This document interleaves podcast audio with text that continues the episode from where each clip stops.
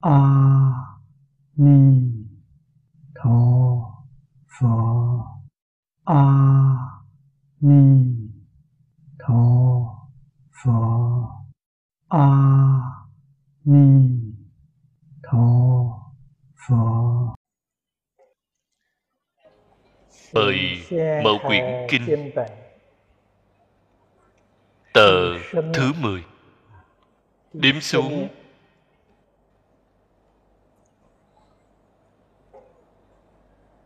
Hàng thứ sáu.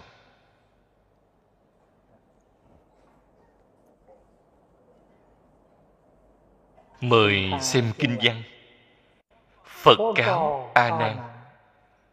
Quá khứ vô lượng, bất khả tư nghị. Vô ương số kiếp. Hữu Phật xuất thế danh, Thế gian tự tại dương Như Lai. Ứng cúng, Chánh đẳng giác, Minh hạnh túc Thiện thệ Thế gian giải Vô thượng sĩ Điều ngự trường phu Thiên nhân sư Phật Thế tôn.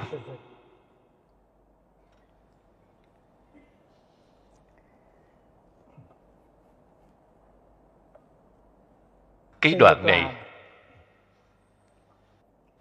lần trước chúng ta đã giới thiệu phân nửa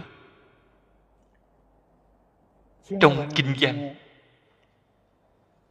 Vì chúng ta nói ra, mười tên chung của phật. Từ như lai đến phật, tổng cộng là mười danh hiệu.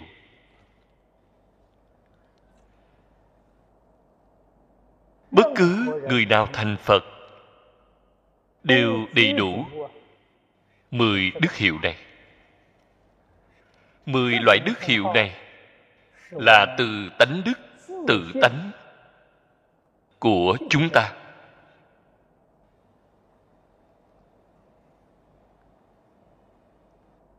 Do đó,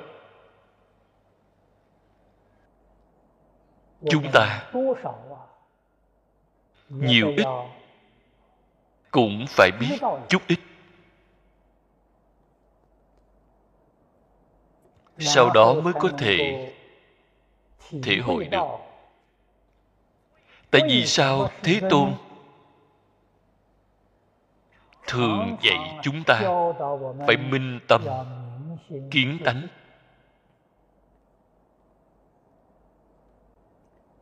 Dụng ý của thế tôn ngài là ở đâu vậy? Chúng ta liền có thể thể hội được ở trong mười hiệu, như lai, ứng cúng, đặng chánh giác. Phía trước đã nói qua, hôm nay bắt đầu nói từ minh hạnh túc. Minh là trí tuệ. Hạnh là hành trì. Chúng ta xem thấy hai chữ này. Liền hiểu rõ.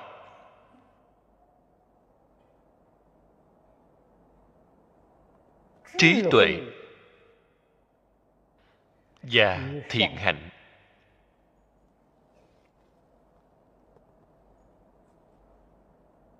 Chư phật bồ tát các ngài đã là người giác ngộ.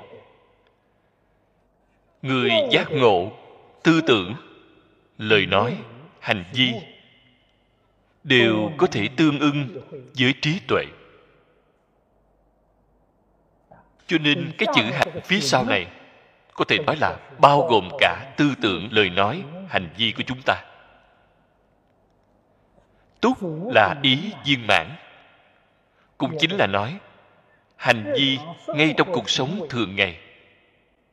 Tương ưng viên mãn với trí tuệ vốn đủ trong tự tánh. Vậy thì thành phật rồi. Chúng ta lại nói rõ ràng hơn một chút, nói được tường tận hơn một chút. Minh chính là du thượng chánh đẳng chánh giác mà phật pháp thường nói,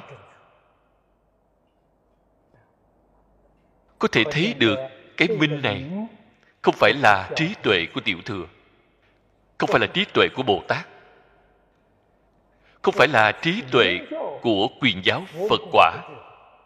Đương nhiên, càng không phải là trí tuệ của Phạm phu, là trí tuệ cứu cánh viên mạng trên quả địa như lai đời sống hành vi ở trong phật pháp gọi là tam học giới định tuệ tư tưởng ngôn ngữ của chúng ta tất cả tạo tác phải tương ưng với tam học giới định tuệ tương ưng chính là túc chính là ý nghĩa của chữ túc này. Việc này người học phật chúng ta không chỉ phải tường tận phải lý giải sâu sắc. Công phu tu hành của chúng ta mới có thể có lực. Cái gì gọi là công phu tu hành có lực cũng chính là nói, hoàn cảnh đời sống của chúng ta có thể thay đổi. Đó gọi là có lực. Nếu không mà nói, công phu có lực, câu nói này rất trừu tượng. Cái gì gọi là công phu có lực? Hoàn cảnh đời sống của chúng ta có thể chuyển đổi lại. Đây mới là tâm mong cầu của mỗi chúng ta.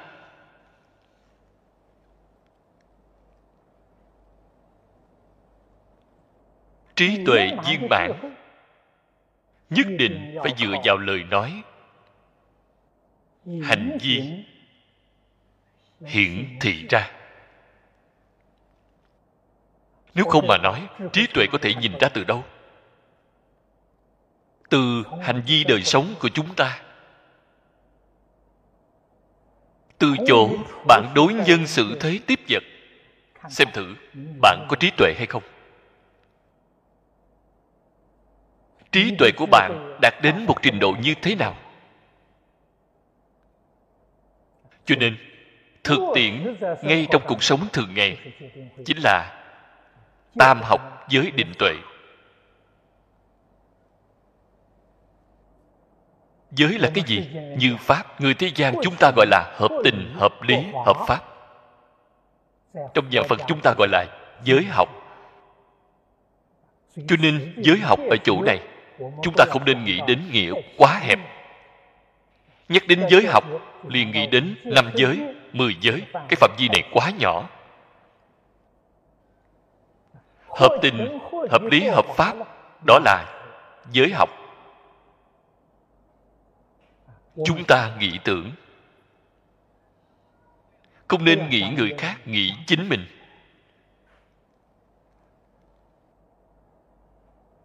Người chân thật tu hành mỗi giờ, mỗi lúc quan tâm chính mình. Vậy thì bạn đúng. Cũng giống như đại sư lục tổ huệ năng thiền tông đã nói, nếu là người chân chính tu hành thì không thấy lỗi thế gian. Quan tâm chính mình còn không kịp. Làm gì có thời gian để thấy lỗi lầm của người khác?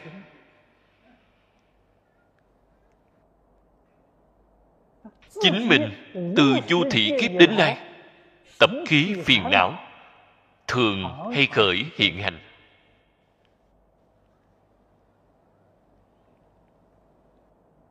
Cho nên, tất cả tạo tác ngay trong một đời này thực đúng như bồ tát địa tạng trong bộ nguyện kinh đã nói. Chúng sanh diêm phù đề, khởi tâm động niệm, đều là tội. Nếu như chúng ta thường hay có thể phản tỉnh, có thể kiểm điểm, biết được khởi tâm động niệm, chính mình đều là tội nghiệp. Lời nói việc làm cũng đều là đang tạo nghiệp. Bạn có thể phản tỉnh, có thể quán sát. Nhà phật gọi là giác ngộ. Bạn khai ngộ rồi. Ngộ hậu khởi tu. Sau khi ngộ đem những lỗi lầm của mình tu sửa lại. Đó gọi là tu hành. Cho nên mọi người nhất định phải tường tận. Tu hành không phải mỗi ngày đánh chuông, gõ mỏ đọc kinh. Đó gọi là tu hành. Đem tất cả lỗi lầm từ trong nội tâm của chúng ta sửa đổi lại, gọi là tu hành.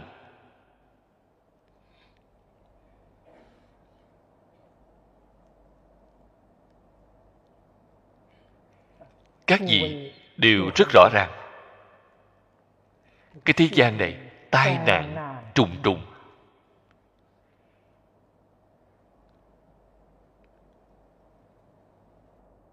Trên thế giới, có rất nhiều lời tiên đoán trong và ngoài nước.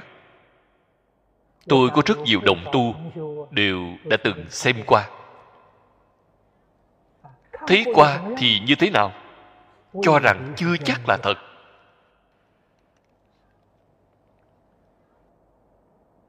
Đều có tâm trạng hoài nghi để nhìn nó không chịu tin tưởng.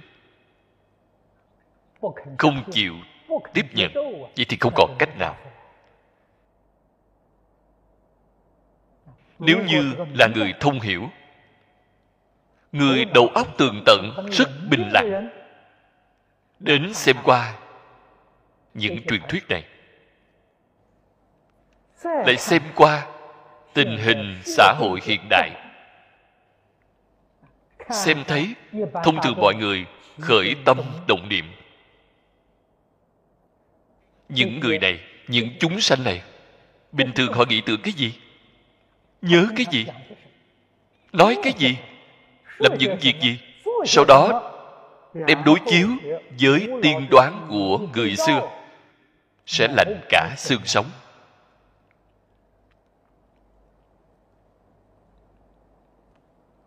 Chúng ta có thể ý thức đến đại từ, đại bi của chư phật bồ tát.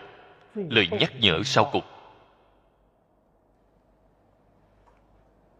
Chúng ta có cách nào cứu giảng hay không? Có. Quay đầu là bờ. Chỉ cần bạn chịu quay đầu từ tham sân si quay lại nương vào giới định huệ. Thì được rồi.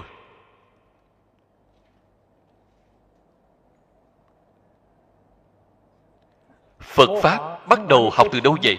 Bắt đầu học từ trì giới. Trì giới gì vậy? Hiện tại rất khó. Cho nên thời đại này chúng ta đồng tu phát tâm học phật.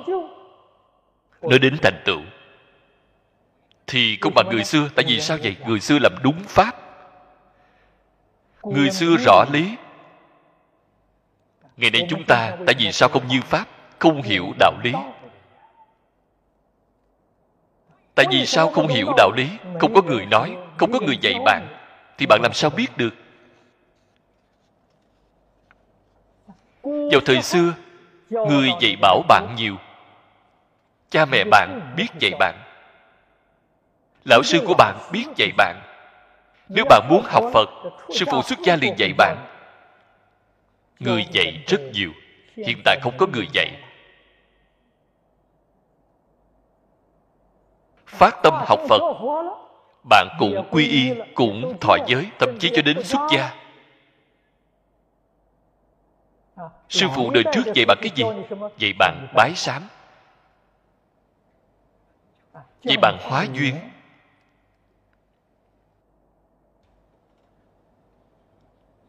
Tên tuổi tốt đẹp chỉ là tu phước. Suốt cuộc là phước chân thật hay là phước giả? Đây là thời đại này của chúng ta, kém xa so với thời xưa. Nguyên nhân chính ngay chỗ này. Chúng ta ngay trong lúc giảng giải, thường hay nhắc nhở các đồng tu, học phật phật là ai? Bổn sư thích ca mâu ni phật của chúng ta. Thích ca mâu ni phật thì hiện ra như vậy. Chính là tấm gương chúng ta học tập. Trên kinh nói, thích ca mâu ni phật phước huệ nhị túc tôn. Chúng ta đọc thấy được trên kinh. So sánh phước báo. Vô số so sánh. Thế tôn dùng phương pháp này để chúng ta thể hội. Ngài nói một người ăn xin. Người ăn xin ở thế gian. Bần tiện đến cùng tột người ăn xin cùng đứng chung với một hoàng đế. Sau khi các vị thấy rồi, con người nào thì phước báo lớn. Vừa nhìn thì liền biết được. Người ăn xin thì làm sao sánh được phước báo vị hoàng đế kia? Loại khí khái đó, ngài nói, nếu như là đế dương của nhân gian cùng đứng chung với vua trời đao lợi đế dương nhân gian chúng ta cũng sẽ giống như người ăn mày vậy. hiển thị phước báo của vua trời đao lợi lớn.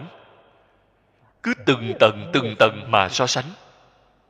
So đến vua trời đại phạm thiên dương cao nhất. Ma hê thụ la thiên dương. Đây là phước báo lớn nhất trong ba cõi của chúng ta. Phật nói cho dù vua trời ma hê tủ la so với bồ tát giảng sanh tịnh độ hạ hạ phẩm, vua trời Ba hê Thủ la cũng giống như người ăn mày vậy. Các vị mới biết được phước báo của người giảng sanh tây phương to lớn, không thể nghĩ bàn. Trên kinh này nói được rất rõ ràng, người hạ hạ phẩm giảng sanh đến thế giới tây phương cực lạc, phước báo giống như phật a di đà đây là chỗ khó tin của kinh này, pháp thật khó tin.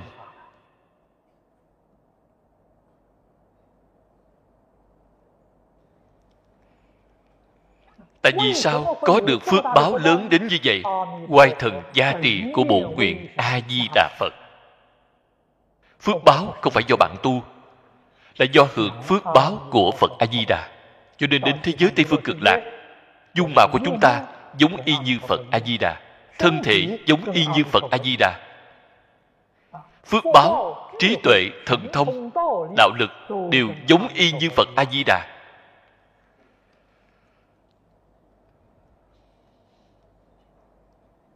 do đây có thể biết, tu hành đúng pháp quan trọng hơn bất cứ thứ gì.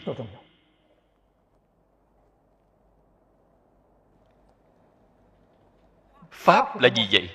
Nếu như dùng lời hiện tại, dễ dàng hiểu rõ mà nói. Chính là pháp tắc tự nhiên. Trong kinh phật không nói tự nhiên, mà nói pháp dĩ như thị.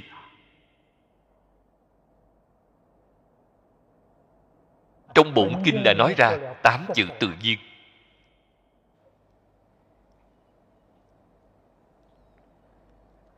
Ý nghĩa rất sâu, rất rộng. Cái tự nhiên này chính là tương ưng với tánh đức. Đó là tự nhiên.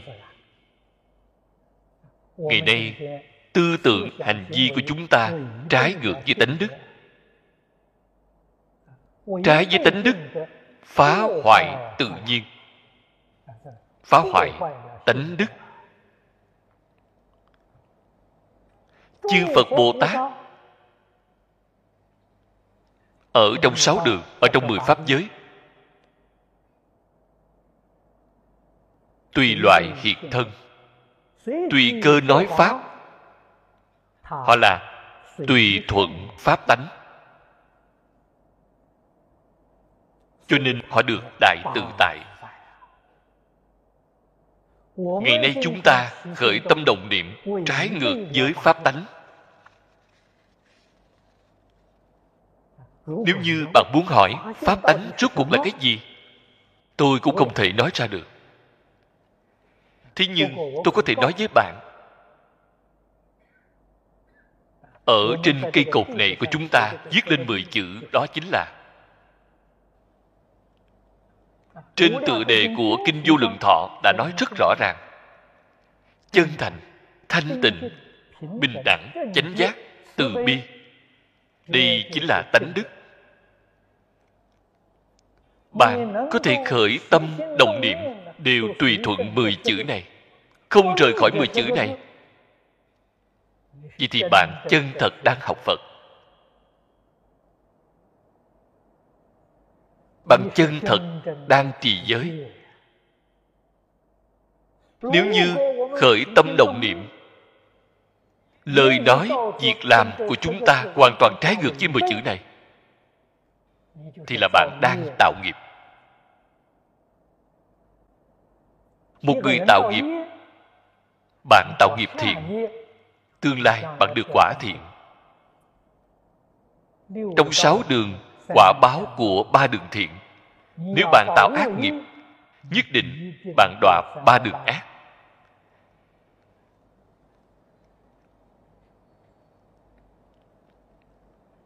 Những đạo lý này ở trong kinh luận, phật nói quá nhiều. Không luận là kinh luận đại tiểu thừa. Gần như thích ca mâu ni phật mỗi lần giảng kinh đều nhắc đến đó là từ bi đến tục định. không chỉ nhắc đến thế tôn ngài còn làm ra tấm gương để cho chúng ta xem. chưa rồi chúng ta đã nói qua. Phật trí tuệ phước báo đạt đến cùng tột. có người nào có thể so sánh được với ngài? Vậy thì thích ca mâu ni phật thì hiện ra kiểu dáng này là gì dưới gốc cây ngủ một đêm, nửa ngày ăn một bữa. Ngày ngày ra bên ngoài khất thực. Ngài thể hiện ra đời sống như vậy. Tại vì sao? Ngài không thể hiện đại phú, đại quý. Thì hiện thành một người ăn xin các vị có thể hiểu được cái ý này hay không? Từ bi đến cùng tột. Nếu như thị hiện là trưởng giả đại phú là quốc dương ngài có thể thị hiện ra ở ngay trong mắt của tất cả chúng sanh nhất là chúng sanh nghèo khổ. xem thấy phật đà trên cao dời dời cao câu thị giới tới muốn gần gũi mà không dám gần. Thế tôn thị hiện một người khất thực, người bần tiện nhất xem thấy thế tôn. Cảm thấy gần giống như họ vậy. Ta xin ăn ông ấy cũng xin ăn người bần tiện nhất cũng có thể thân thiết tiếp cận với ngài, từ bi đến tột đỉnh. Lại nói với người tướng phước đức trí tuệ viên mãn thì hiện ra. Thì ra là loại tướng này. Ở trong loại tướng này để bạn thể hội đến phước huệ dị túc tôn. Bạn dần dần mà thể hội. Mà không phải ở loại thân phận quốc dương đại thần đại phú trường giả bảo bạn đi thể hội phước huệ nhị túc tôn. Để cho bạn trong việc khất thực an sinh mà thể hội. Bạn nói xem cái ý này bao sâu?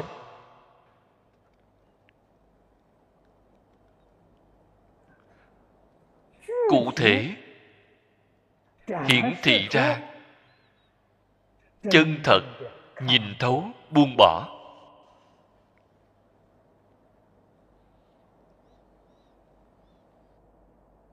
Cho nên sau cùng tổng kết gọi là thế tôn thế là thế gian. Thế gian là nói hữu tình thế gian, trí chánh giác thế gian.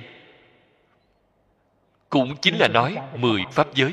Mười pháp giới không có một người nào không tôn kính đối với phật. Trong mười pháp giới là người đáng được tôn kính nhất, được gọi là thế tôn.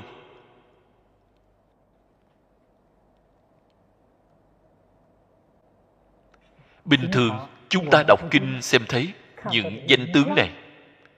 Thậm chí xem thấy truyền ký của thích ca mâu ni phật. Không thể hội được cái ý này. Bạn không thể nhìn ra. Tại vì sao vậy? quá hời hợt quá sơ ý. Chúng ta học phật. Đích thực là không có chỗ nương tựa bắt tay vào từ chỗ nào cũng không biết. Phật đã thể hiện cho chúng ta xem. Phải bắt tay vào từ chỗ nào? Từ không tham không sân không si. Bắt tay vào từ chỗ này.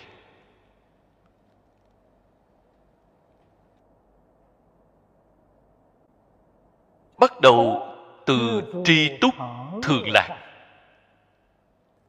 Những tổ sư đại đức này của trung quốc thời xưa. Họ tường tận.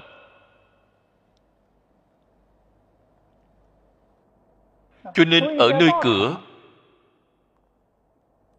của đạo tràng, nơi cửa chính là điện thiên dương. Ở ngay chính giữa thờ cúng hòa thượng bố đại, ý nghĩa biểu pháp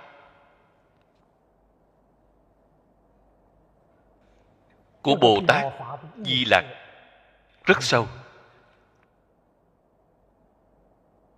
Đời sống của hòa thượng bố đại không hề khác nhau với thích ca mâu ni phật. Không những ngài không có đạo tràng ngài không có nơi ở. ngay đến danh tánh cũng không có. Trong lịch sử danh tánh cũng không có. pháp danh cũng không có. Mỗi ngày giác một cái túi vải to đi dạo khắp nơi. Cho nên mọi người gọi ngài là bố đại hòa thượng. Pháp danh không biết họ gì tên gì không hề biết. Nhà ở nơi đâu cũng không biết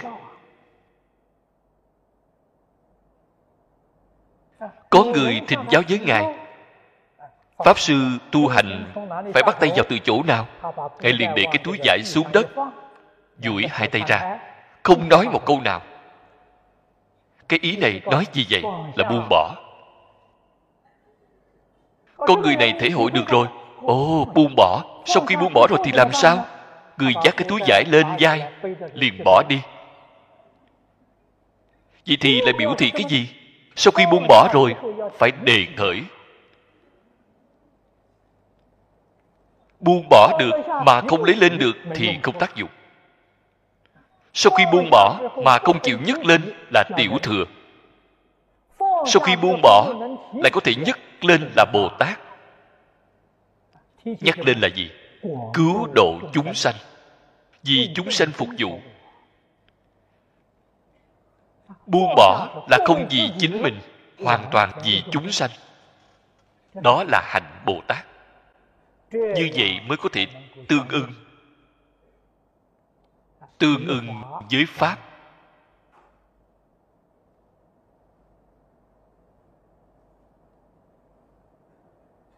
Cho nên người chân thật tu hành không chỉ là xuất gia, tại gia đều không ngoại lệ đời sống nhất định phải thành thật phải tiết kiệm.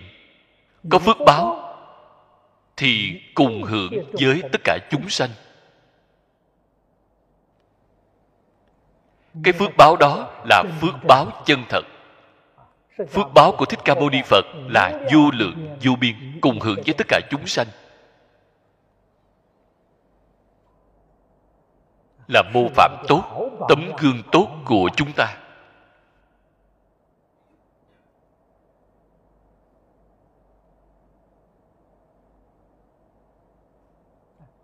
xây đạo tràng là sự nghiệp của bồ tát những bồ tát nào vậy? Bồ tát tại gia. Bồ tát tại gia xây đạo tràng. Mời bồ tát xuất gia đến giảng kinh nói pháp. Bồ tát xuất gia không xây đạo tràng. Chúng ta chẳng phải thường hay đề xướng một môn thâm nhập phải chuyên tinh nếu như bồ tát xuất gia, còn phải làm kinh doanh những sự việc này. Sự việc hành chánh đạo tràng, thì họ làm việc có tâm nghiên cứu, kinh giáo. Kinh của họ làm gì có thể giảng được tốt chứ? Sự việc này phải phân công.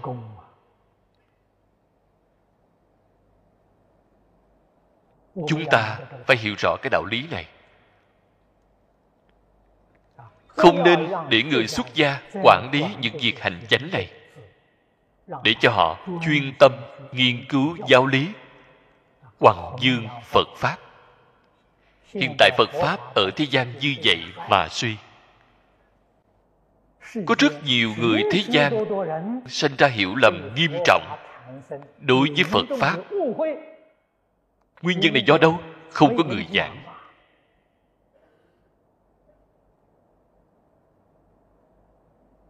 Cho nên mới sinh ra hiểu lầm.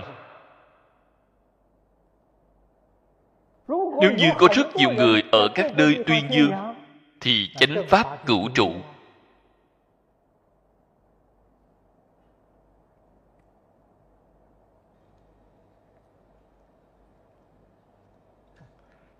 đây là phải nhờ vào bồ tát hiền hộ tại gia. Chúng ta ở phía trước giảng đã dùng hết 6 giờ để giảng qua bồ tát hiền hộ. Hy vọng các vị phát tâm làm bồ tát hiền hộ. Bạn phải làm bồ tát thật, không nên làm bồ tát giả. Bồ tát giả tương lai sẽ đọa vào địa ngục a tỳ. Nếu chân thật tường tận tất cả vì phật pháp vì chúng sanh không vì một người.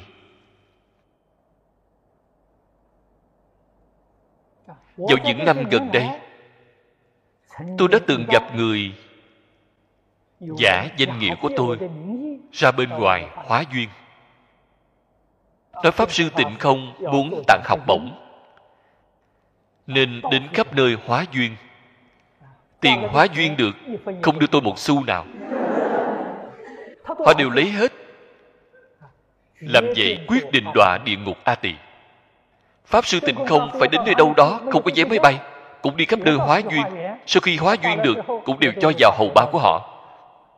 Đó là làm sự nghiệp của địa ngục ngày trước tôi đã từng giảng qua. Trên văn tự đều có ghi chép. Ngay trong một đời của tôi từ trước đến giờ chưa từng hóa duyên của ai một xu tiền nào. nếu như có người dùng danh nghĩa của tôi hay dùng bất cứ lời nói nào hóa duyên cho tôi thì toàn là giả. Các vị dặn nhất không nên bị người ta lừa. Các vị bị người ta lừa tôi chỉ ở bên cạnh mỉm cười. Không liên quan với tôi người kia biết lừa bạn thật bị người ta lừa. Tôi ở bên cạnh xem màn kịch. Xem thấy họ tạo tác tội nghiệp. Không cách gì cứu giúp. Chính mình nhất định phải giác ngộ. Ngày nay, các vị phải chân thật phát tâm làm việc tốt. Họ quyên tiền đến nơi đâu? Đến cả cư sĩ lâm để quyên. Người ta còn đưa giấy chứng nhận cho bạn việc này không phải là giả.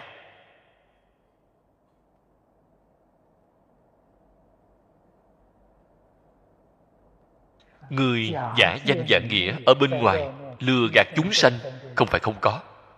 Đích thực là có.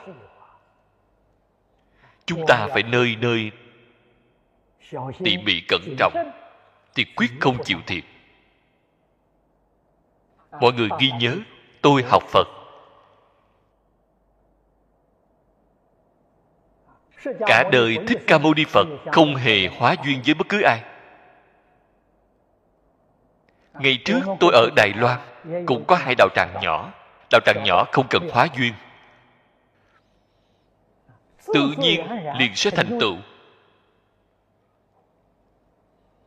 Ở hoa kỳ vốn dĩ chúng tôi có một cái phòng rất nhỏ ở trong khu nhà ở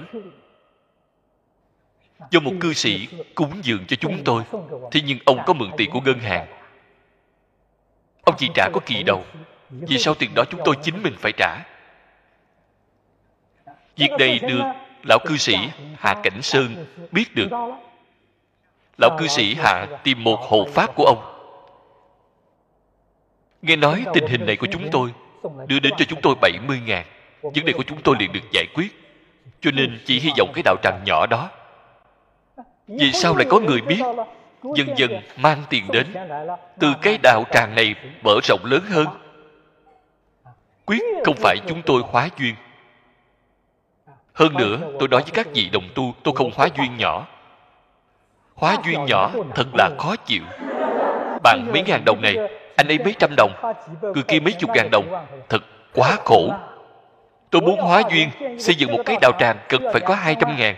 Tôi tìm một người đưa hai trăm ngàn đến, thì tôi liền thành tựu. Chúng ta cảm ơn trên bia công đức, ghi tên một người là được rồi. Không cần phải ghi quá nhiều người. Làm gì mà phiền phức đến như vậy? Duyên chưa đủ thì quyết định không nên làm. Thì bạn liền sẽ tự tại, vô ngại. Chúng ta xem thấy bao nhiêu vị lão hòa thượng này cả đời làm được rất khổ cực. Vì đạo tràng mà đi khắp nơi quyên góp, đến khắp nơi hóa duyên. Rất là khổ cực. Tôi không làm những việc này. Tôi không cần đạo tràng. Không cần đạo tràng thì không việc gì. Có đạo tràng, sau khi xây xong rồi, khi bạn chết, người đời sau sẽ đánh lộn, tranh đoạt tài sản, đánh nhau, lỗ đầu chảy máu đạo tràng gì vậy? đạo tràng đấu tranh. Chẳng phải bạn tạo tội nghiệp hay sao? Chính mình tạo tội nghiệp còn chưa đủ để lại cái quà cho đời sau. Thế hệ sau. Tôi không có đạo tràng. sau khi tôi chết rồi không có bất cứ thứ gì. mọi người không có thứ gì để tranh đoạt. Vậy thì tốt. Không có cái lo vậy sao nên được thanh tịnh luôn phải như pháp. Phải như lý. Cái điểm này tôi được sự khải thị từ thích ca mâu ni phật được sự giáo huấn từ nơi lão pháp sư ấn quang. Bạn thấy ấn độ cả đời.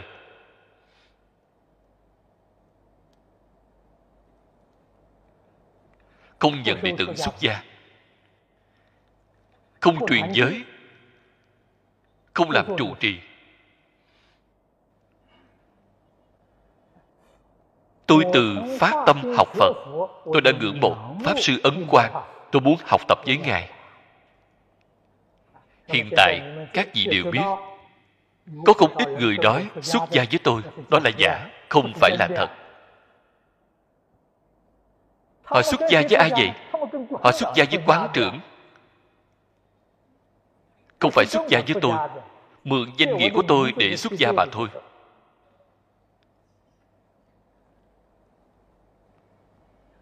Cho nên chính tôi, đích thực, không hề nhận một người đệ tử xuất gia nào.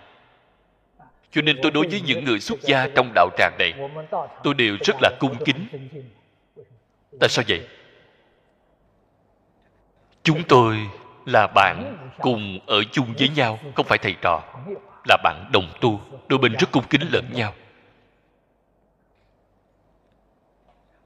Quan hệ của chúng tôi phân định rất rõ ràng. Đây là nói đến hành vi đời sống của chúng ta là chân thật tu hành. Niệm phật phải niệm như thế nào thì bạn liền hiểu được. Niệm phật đường mở ra. Tôi đã nói rất nhiều lần với mọi người niệm phật đường của chúng ta có chư phật bồ tát ở trong đó niệm phật. Có yêu ma quỷ quái hay không vậy? Cũng có vài người. Tại vì sao phật bồ tát không đuổi yêu ma quỷ quái này đi? Phật bồ tát từ bi, cũng hy vọng yêu ma quỷ quái quay đầu là bờ cũng không thể để cơ hội này luống qua. Chịu niệm luôn là tốt hơn không? Phật bồ tát từ bi. Thế nhưng những yêu ma quỷ quái này nếu như không làm loạn ở trong đó không hề gì. Họ trường kỳ huân tu tương lai họ cũng có thể giảng sanh làm phật. nếu như tâm hạnh của họ bất chánh không chịu cải sửa tự nhiên có thần hộ pháp đến lúc sẽ trừng phạt họ. Là đạo lý đương nhiên.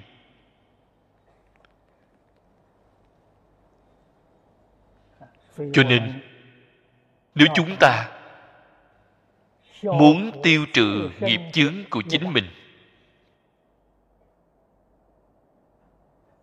tiêu trừ tai nạn của nhà mình cho đến giúp đỡ thế gian này, giúp đỡ thế giới này. Tiêu trừ tai nạn, nghiệp tập của chúng sanh. Chỉ có phương pháp duy nhất nỗ lực niệm phật.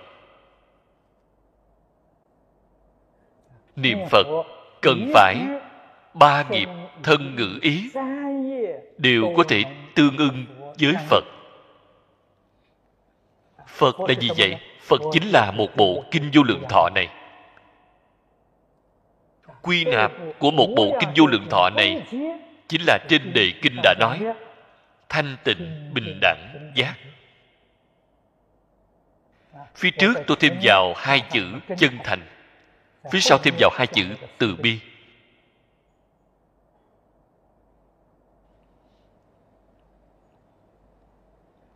Mười chữ này chính là rút gọn của kinh vô lượng thọ.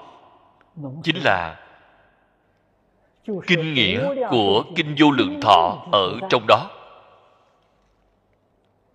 Chúng ta phải có thể tương ưng.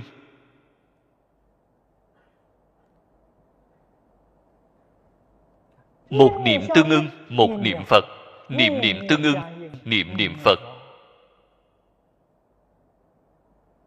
khởi tâm đồng niệm tương ưng. Lời nói, việc làm cũng phải tương ưng. Vậy mới gọi là thật niệm. Quyết không phải là hữu khẩu vô tâm. Cái niệm đó không ít gì. Người xưa đã nói, đau mồm rác họng cũng chỉ uổng công trong miệng niệm a di đà phật. Trong lòng, vẫn là phải quế nhân ngã. Vẫn có tự tư tự lợi, vẫn có tham sân si mạng. Còn nghĩ đến làm những việc tổn người lợi mình. Niệm phật như vậy, quả báo vẫn là ở địa ngục a tỳ lời nói này không phải tôi nói là pháp sư quán đảnh.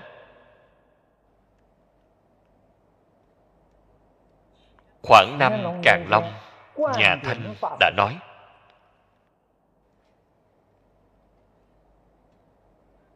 ông ghi chép điều này trong kinh lăng nghiêm, bồ tát đại thế chí viên thông chương sớ sao. Cuối cùng, ông là một kết luận niệm phật một trăm loại quả báo. Cái thứ nhất chính là niệm phật đọa địa ngục a tỳ. Những năm đầu tôi học kinh giáo với lão cư sĩ lý bỉnh nam tôi đọc được quyển sách này. Cảm thấy rất là nghi hoặc. Niệm phật là việc tốt. Vì sao phải đọa địa ngục niệm phật vì sao có thể niệm đến đi vào địa ngục? Tôi thưa hỏi với lão sư lý. Tôi đem sách này mang đến cho lão sư lý xem. Lão sư lý nói, vấn đề này là một vấn đề lớn. Tôi không nói riêng với ông. Đến khi giảng kinh sẽ nói với đại chúng, niệm phật vì sao có thể niệm đến đi vào địa ngục? Miệng niệm a di đà phật. Trong tâm hoàn toàn là tư tưởng, hành vi đều không đúng pháp. Đều là tự tư tự lợi. Tổn hại chúng sanh. Tổn hại phật pháp chỉ làm những việc như vậy. Tuy niệm phật vẫn là cứ phải đọa địa ngục. Cho nên pháp sư quán đảnh kết luận sau cùng. Rất đáng được chúng ta cảnh tỉnh.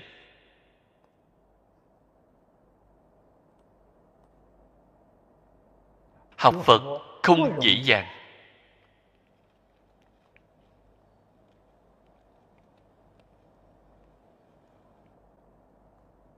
Thế tôn ở trong a nan vấn sự phật kiết hung kinh.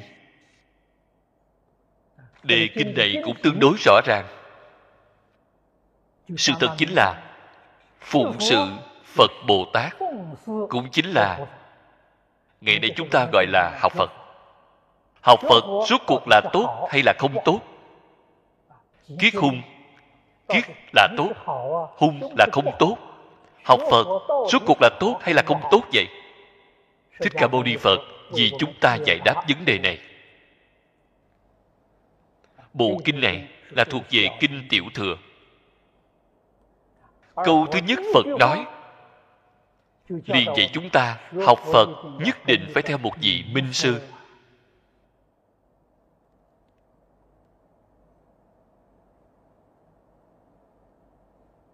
Đây chính là then chốt một đời này của chúng ta thành công hay thất bại. Minh sư không phải là danh tiếng lớn tên tuổi cao. Không ích gì phật nói với chúng ta, cái minh đó là quang minh. Không phải là danh của danh tiếng, minh của quang minh. Chỗ này rất rõ ràng, nói với chúng ta, bạn phải cùng với một người có tu, có chứng mà tu học. Tìm được một vị thầy tốt như vậy mà thân cận với ông ấy thì bạn sẽ có thành tựu. Hiện tại, người có tu, có chứng không tìm ra được.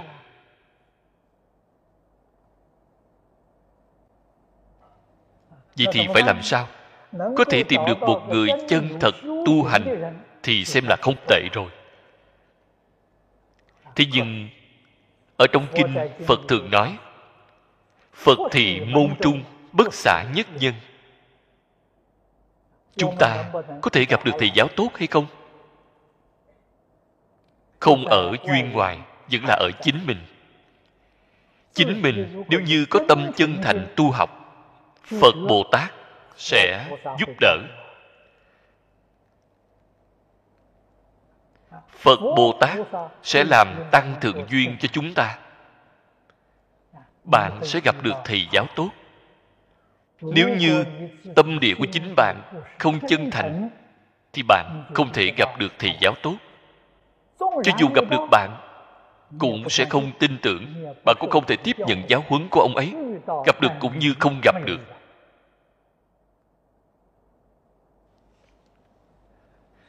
Cho nên quy kết đến sau cùng vẫn là chính mình.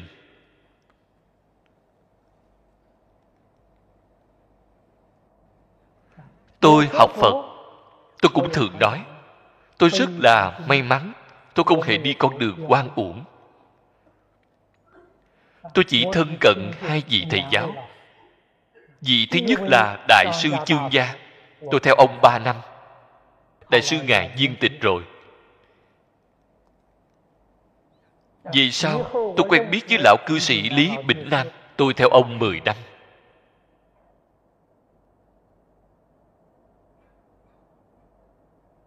Nếu chúng ta muốn có thành tựu chân thật, nhất định phải hiểu được cái đạo lý này. Gần gũi một vị thầy, học một pháp môn, một môn thâm nhập, trường kỳ huân tu bạn sẽ khai ngộ.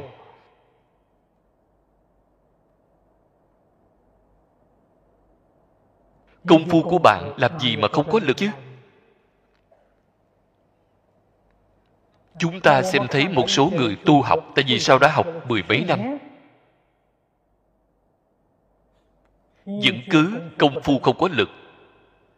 Bằng tỉ mỉ mà quan sát, họ học được quá nhiều, học được quá tạp quá loạn. Ngay chính họ cũng không biết được nguyên nhân này do đâu. Thế nhưng loại cơ duyên thù thắng này ở thời đại này rất khó mà gặp được. Có thể tôi là người may mắn sau cùng, vì sao có thể là không có? Tôi không thể nào dùng lão sư lý, dùng phương pháp của đại sư dương gia để tiếp dẫn đại chúng. Không thể nào được.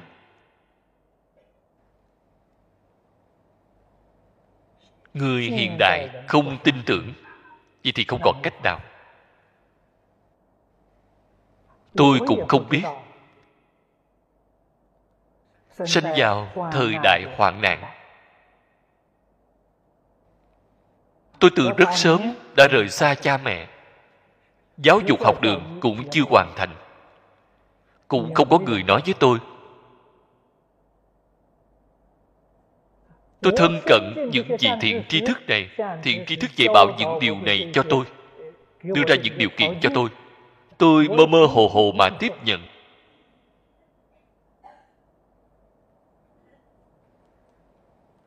Tôi thân cận ba vị thầy giáo có người ngầm nói, có người nói rõ ràng. Đó chính là nói với tôi, chỉ có thể nghe lời dạy của một vị thầy.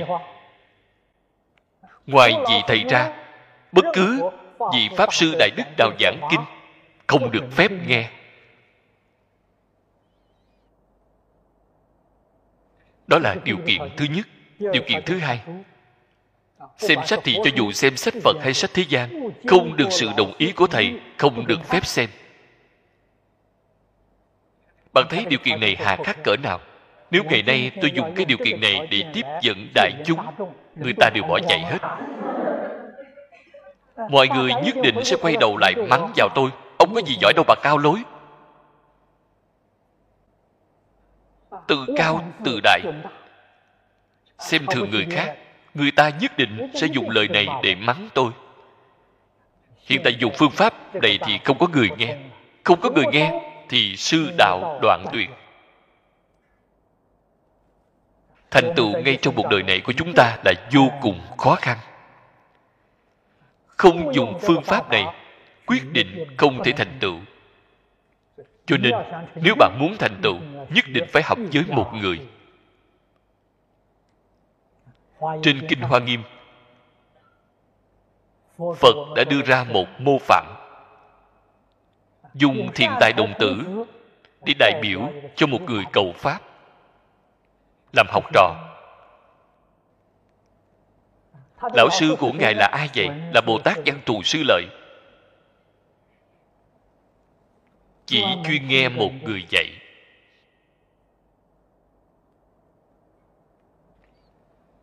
Ở dưới hội của bồ tát văn thù sư lợi được tam muội. Khai trí tuệ.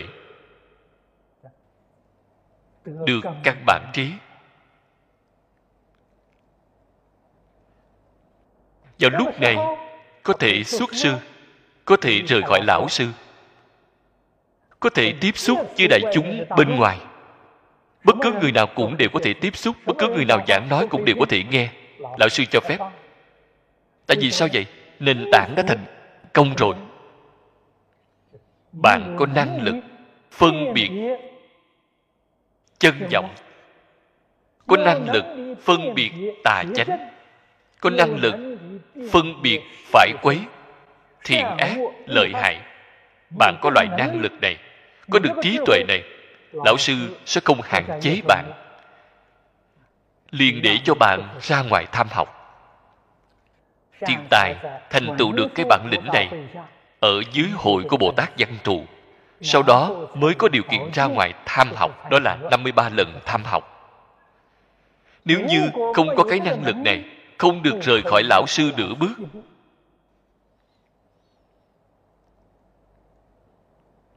bạn có loại năng lực này lão sư nhất định để cho bạn đi sẽ không giữ bạn thêm một ngày.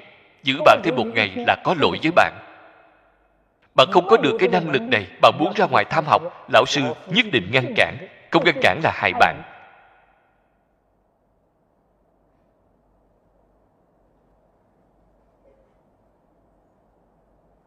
Ân đức của lão sư vượt hơn cha mẹ.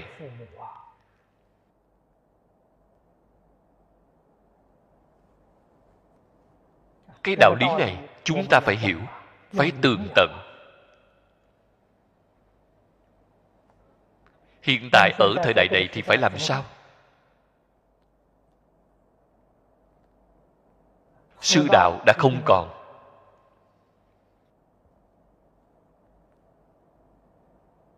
Cho nên chúng ta ngay ở trong lúc giảng dạy trong quá trình giáo dục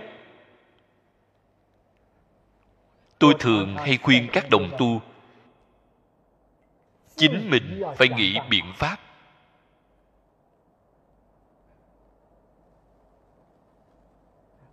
vào hiện tại chúng ta không tìm được lão sư tốt. Chúng ta tìm người xưa. Trong người xưa, tìm lão sư vẫn được, cũng có thể thành công.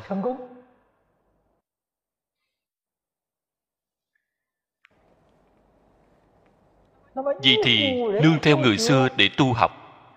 Ở trung quốc chúng ta, người thứ nhất là mạnh tử.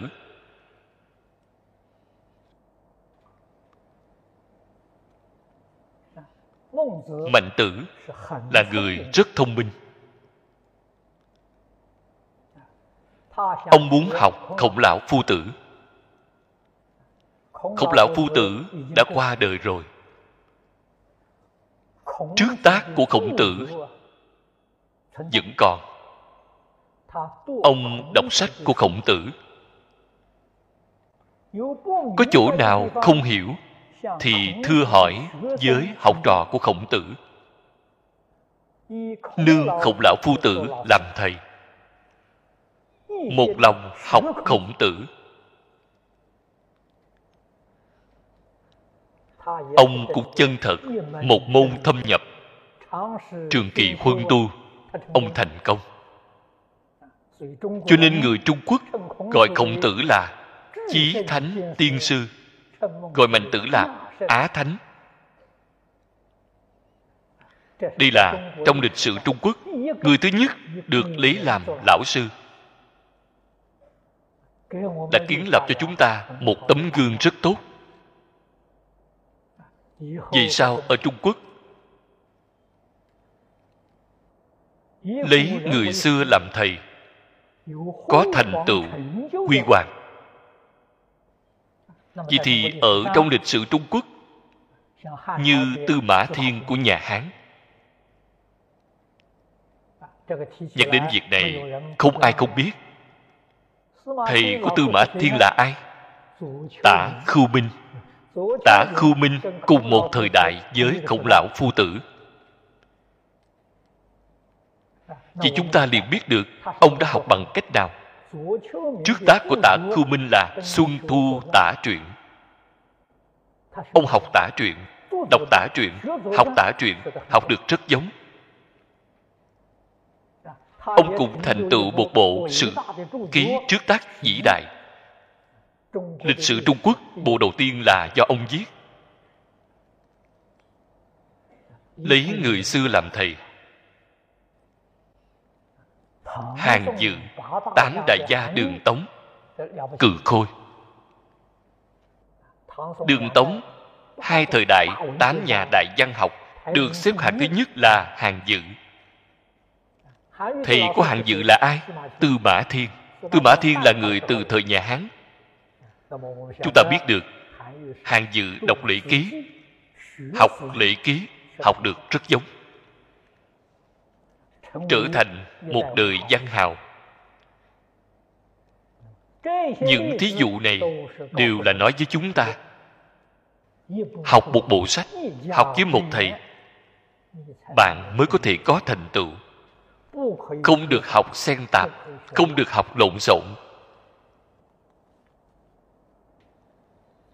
Vậy thì ở trong nhà phật rõ ràng nhất là đại sư ngẫu ích của tông tịnh độ chúng ta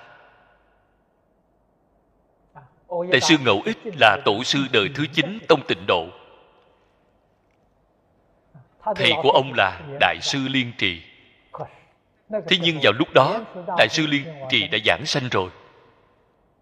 Ông đọc trước tác của đại sư liên trì.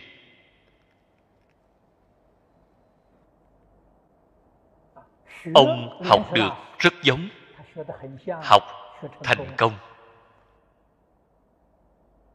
liên trì là tổ thứ tám tịnh độ, ông là tổ thứ chín tịnh độ.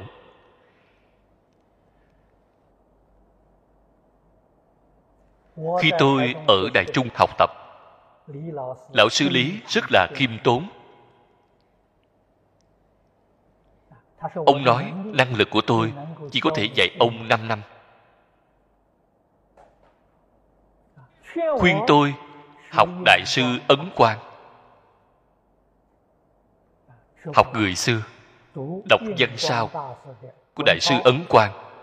Học pháp sư ấn quang. Pháp sư ấn quang là thầy của ông. Đó là ông kim nhường. Ông muốn tôi lấy thầy của ông làm thầy, nhận ông làm huynh trưởng. Quan hệ của chúng tôi là bạn học. Cái ý của ông là vậy đây là hiển lộ đức hạnh của ông.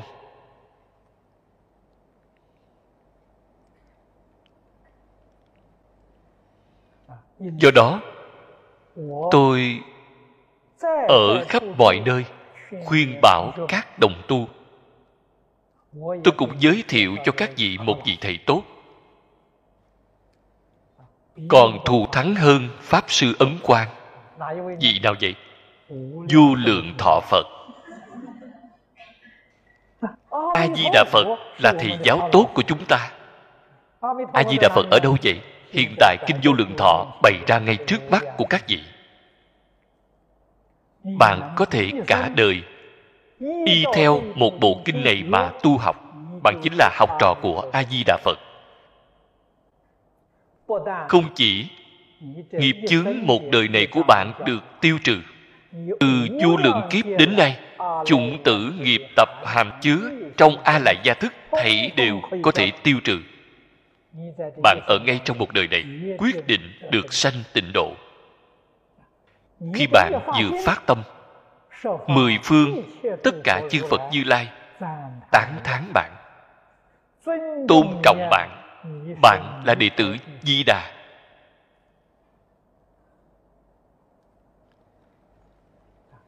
cho nên các vị đồng tu nhất định phải biết trân trọng cái cơ duyên hy hữu khó gặp này.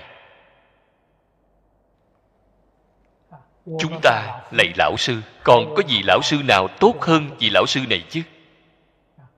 Trong kinh thế tôn tán thán đối với lão sư này quan trung cực tôn, phật trung chi dương, tán thán đến cùng tột phải biết, tán thán của thế tôn chính là đại biểu mười phương ba đời, tất cả chư phật như lai, tán thán đối với a di đà phật.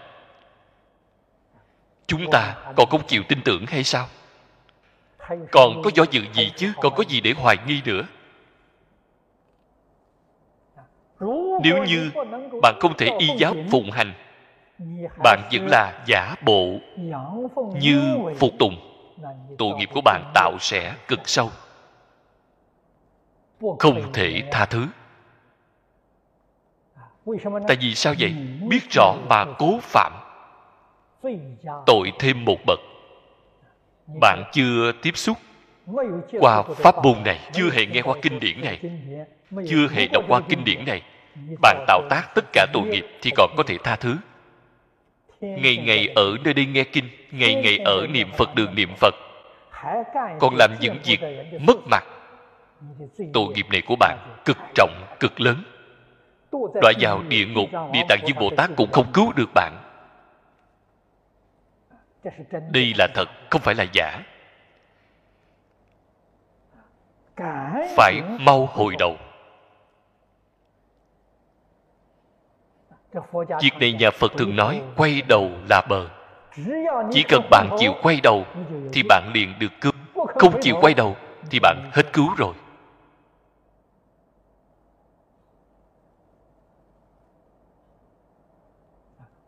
Chủ này nói ở ngay trong cuộc sống thường ngày của chúng ta khởi tâm đồng niệm phải đúng pháp.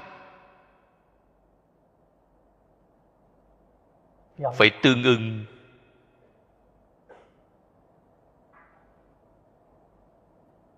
với lời giáo huấn trong kinh điển này của phật, cũng như đại sư thiền đạo đã nói, kinh vô lượng thọ dạy chúng ta nên làm. Chúng ta chăm chỉ nỗ lực mà làm. Vậy chúng ta không nên làm. Không chỉ chúng ta không nên làm, ý niệm cũng không được khởi lên. Trong bộ kinh điển này, đầy đủ ba học giới định huệ.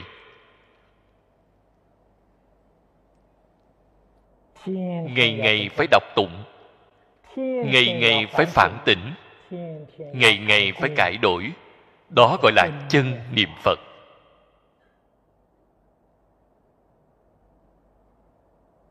Vậy thì làm thế nào tương ương với định học? Định là tâm thanh tịnh, là tâm bình đẳng.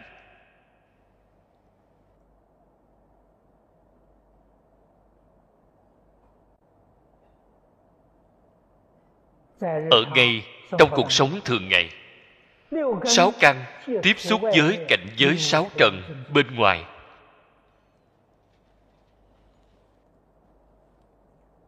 Chính mình phải có thể giữ chặt lấy.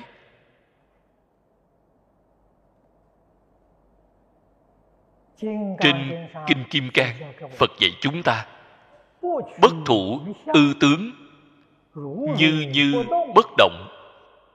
Đó chính là định. Bất thủ ư tướng là không chấp tướng. Không phải dạy chúng ta lìa bỏ những sự tướng này. Vậy thì bạn sai rồi. Không chấp là gì vậy trong lòng không có phân biệt chấp trước. Đặc biệt là trong tâm không chấp trước. Tâm của bạn liền thanh tịnh. Tâm không chấp trước thì sẽ không bị ô nhiễm. Tâm địa của bạn thanh tịnh sáng suốt. Đó là định học có thể nói rõ ràng hơn một chút. Nhất định không bị cảnh giới bên ngoài mê hoặc.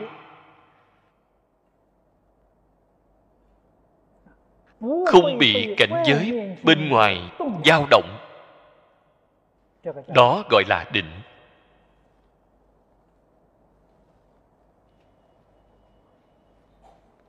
Lấy đời sống thường ngày mà nói chúng ta giữ lấy đời sống đơn giản chất trực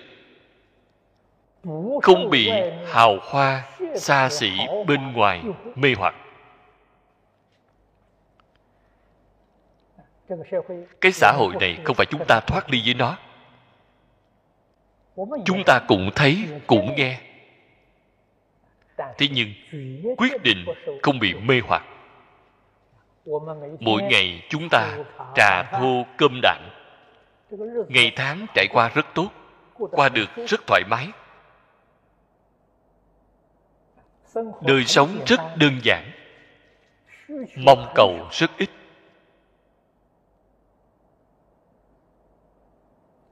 Chân thật làm đến được không cầu người. Bạn nói xem từ tại giường nào.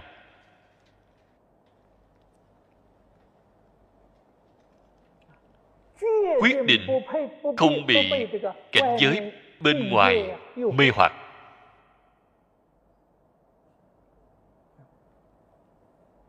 Thế gian cám dỗ mê hoặc người quá nhiều.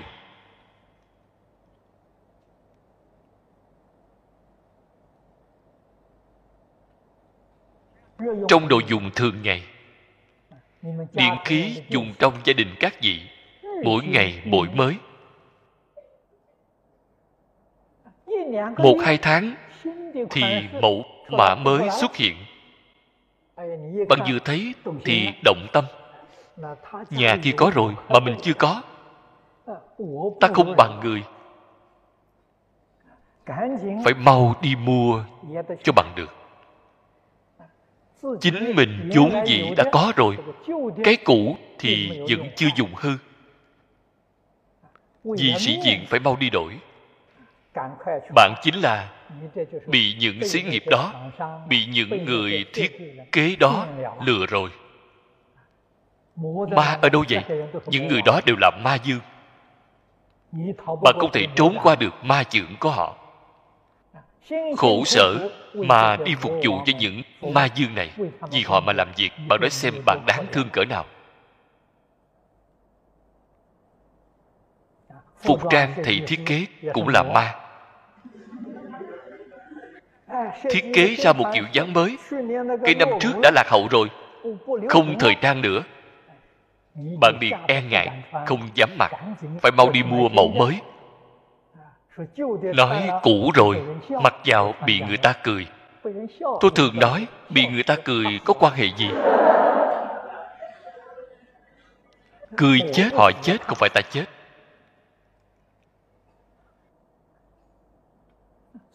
là họ chết cho nên bạn phải thông minh một chút. Một bộ quần áo có thể mặc được 10 năm không thể hư. Bạn nói xem bạn trải qua ngày tháng có khỏe không? Điện khí gia dụng trong nhà bạn cố gắng bảo dưỡng. Tôi nghĩ có thể dùng được 10 năm. Mọi người đều muốn dùng cái tư tưởng này của tôi. Trải qua ngày tháng thì những ma dương đó đành phải bó tay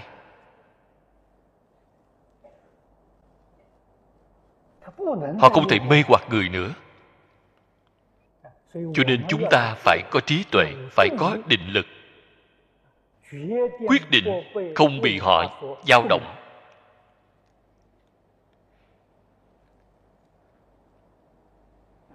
Chúng ta trải qua ngày tháng của chính chúng ta trải qua đời sống hạnh phúc mỹ mãn của chính chúng ta không bị người ta lừa gạt. việc này phải dựa vào sức định. Tương ưng với định. Làm thế nào tương ưng với huệ? Huệ là đối với tất cả pháp thế xuất thế gian. Rõ ràng tường tận thông suốt thấu đáo. Đó là trí tuệ không thể nói, người ta vừa hỏi hỏi thứ gì cũng đều không biết, vậy thì không được. Mọi thứ đều thông đạt, mọi thứ đều tường tận, mọi thứ không chấp trước. Đây mới là trí tuệ chân thật.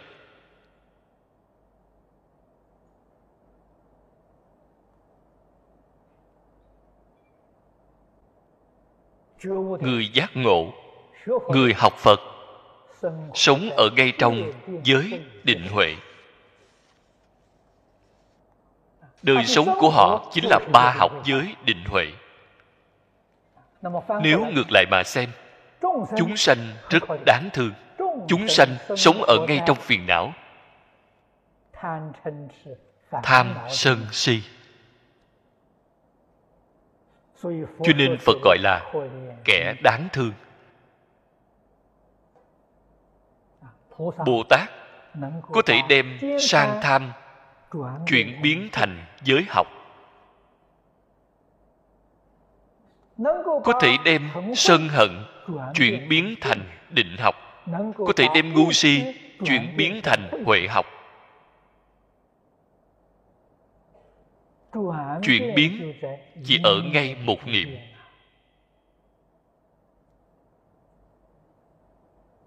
Cho nên chúng sanh cùng phật. Nói rõ ra với các vị, chính là vị ở ngay một niệm. Bằng một niệm chuyển đổi lại, chúng sanh thành phật.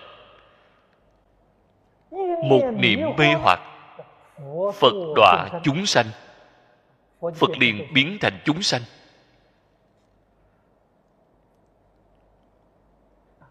Phật cùng chúng sanh khác biệt chỗ nào vậy? Chỉ ở một niệm.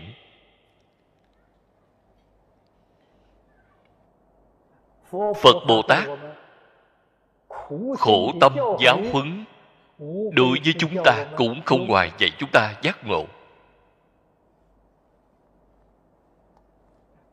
Giác ngộ rồi chính là phật bồ tát mê rồi chính là phạm phu.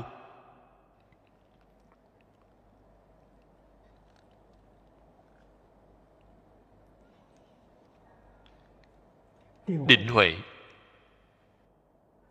sâu rộng, vô tận. Chúng ta quyết định không thể được ít cho là đủ.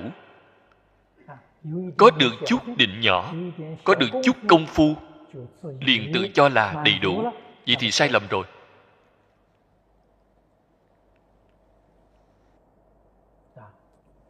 Không ngừng đem cảnh giới của chính mình nâng lên cao. Mỗi ngày phải chăm chỉ nỗ lực dụng công.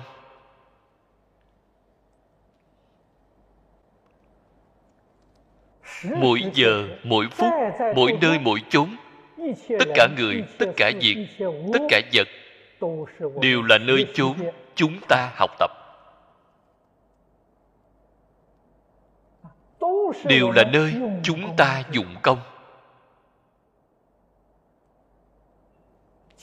phía trước, từng nói qua đạo tràng với các vị đồng tu. Là trên kinh hoa nghiêm đã nói qua. Đạo tràng bồ tát duy ma đã nói. Chúng ta phải có thể thể hội được cái tầng ý nghĩa này. Sau đó mới có thể thành tựu. Minh hạnh túc túc là đạt đến viên mãn, cứu cánh viên mãn.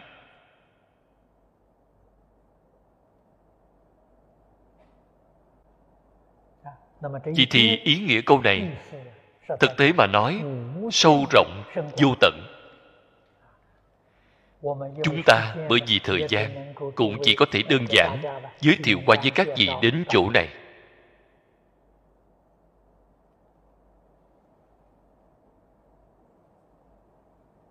Phía sau đức hiệu thứ năm gọi là thiện thệ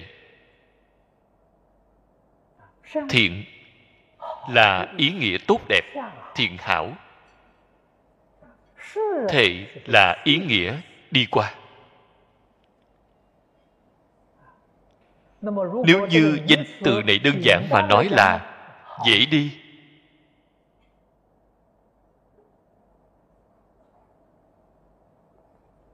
câu nói này rất đơn giản. Dường như cũng rất dễ dàng hiểu. Dễ đi. Bạn đi đến nơi nào vậy?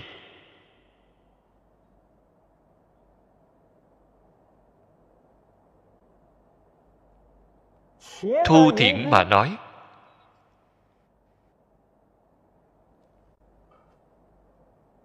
Con người đều phải chết. Có người nào không chết?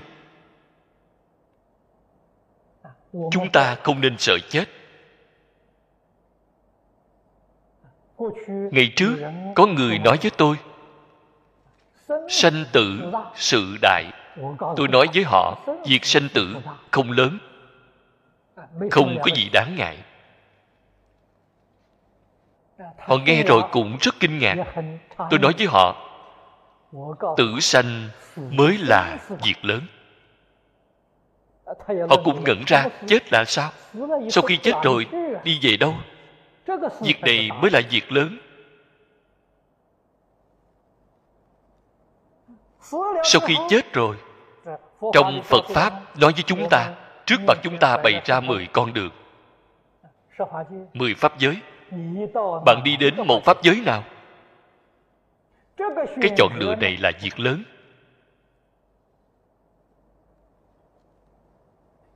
Thế nhưng các vị phải nên biết, không phải lúc bạn lâm chung mới chọn lựa, lúc lâm chung thì không còn kịp nữa. Hiện tại bạn phải mau giác ngộ, hiện tại thì phải biết chọn lựa.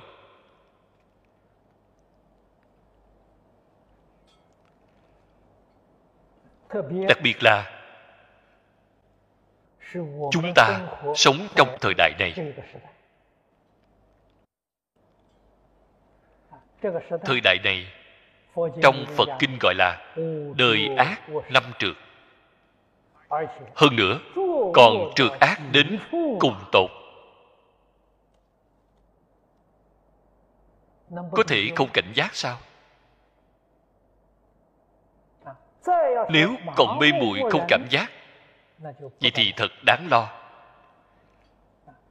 Sau khi chết rồi rất ít không đọa vào ba đường.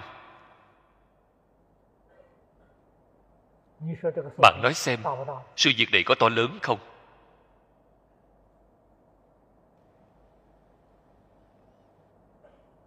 Cái thế gian này, rất nhiều quốc gia, thậm chí còn rất nhiều lời tiên đoán cổ xưa.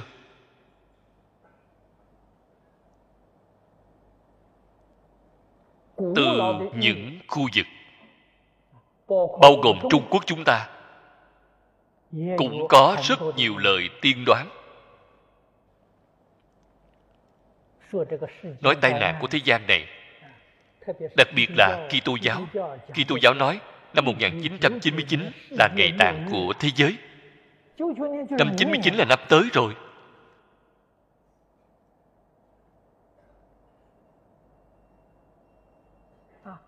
thượng đế phải tính hết sổ với người thế gian này. Phán xét sau cùng.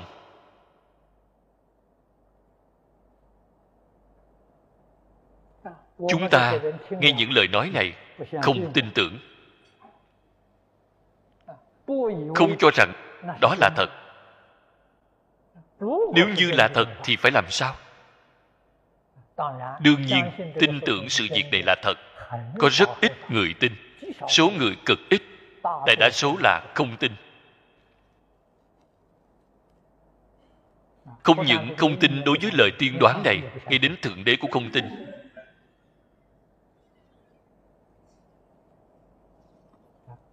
Thế nhưng, cổ thánh tiên hiền trung quốc chúng ta dạy bảo chúng ta, quan sát xã hội quan sát tư tưởng, kiến giải, hành vi của con người. Bạn liền có thể xem thấy được thế gian này trị hay loạn. Nếu như lòng người thế gian này hướng thiện, đó là trị thế thiên hạ thái bình. Nếu như lòng người hiểm ác đều tạo tham sân si đều tạo ra mười ác nghiệp. Vậy thì nhất định có rất nhiều tai nạn lớn. Vậy chúng ta xem qua xã hội hiện tại. Tôi ở trong hai mươi mấy năm qua thường hay qua lại rất nhiều quốc gia khu vực trên thế giới. Tôi đã nhìn thấy được năm nghịch mười ác mỗi năm thêm nhiều. Không chỉ nói là giảm nhẹ, ngay đến tạm dừng cũng không thấy. Năm sau, tăng hơn năm trước chỉ có gì đáng lo bằng?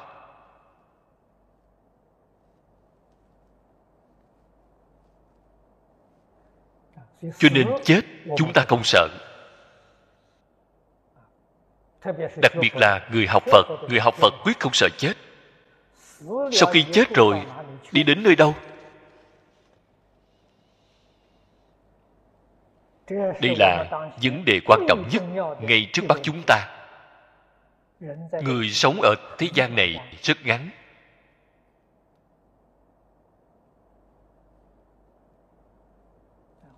Tôi nghĩ lại lúc tôi còn trẻ những việc lúc tôi 6-7 tuổi tôi đều nhớ được rất rõ ràng. Tôi sinh ra ở nông thôn. Nghĩ tình hình vào lúc đó cũng giống như là việc của ngày hôm qua.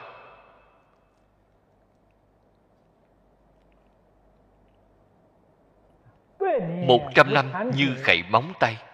Tôi có thể hội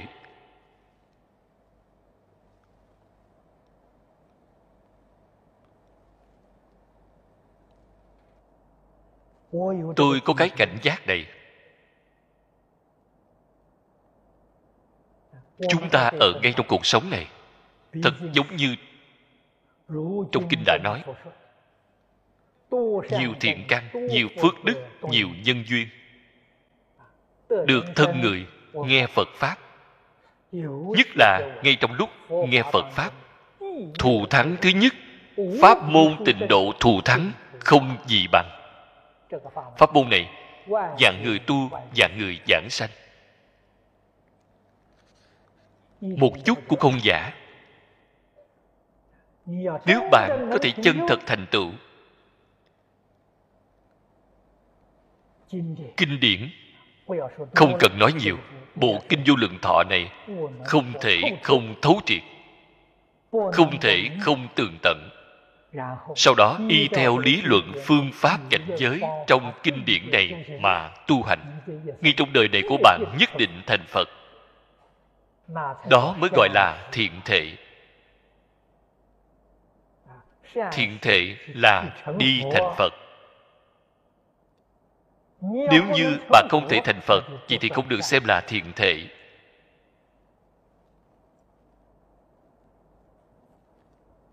đây là từ trên sự mà nói.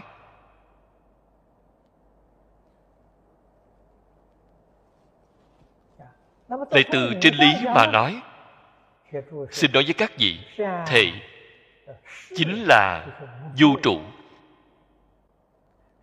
Thiện chính là sanh tâm. Chúng ta dùng hai câu nói trên kinh kim cang để nói.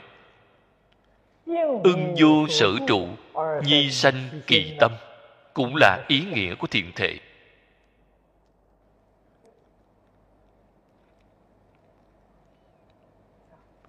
Vô trụ. Tại vì sao vậy bạn vô trụ? Bởi vì tất cả pháp đều không phải là chân thật.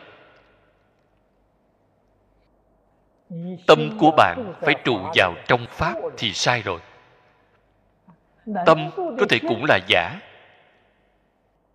Kinh kim cang cũng đã nói với chúng ta tâm quá khứ không thể được tâm hiện tại không thể được tâm vị lai không thể được. Bạn có thể trụ cái tâm đó không thể được. Thế suốt thế gian tất cả pháp đều là do duyên sanh phàm hệ do nhân duyên sanh thì đều không có tự thể. Cho nên phật nói ngay thể là không thì không thể có được. Phật sợ chúng ta thể hội không được. Cái ý nghĩa này còn đặc biệt nêu ra thí dụ nói với chúng ta. Nhất thiết hữu di pháp như mộng huyễn bạo ảnh. Đây là thật không phải là giả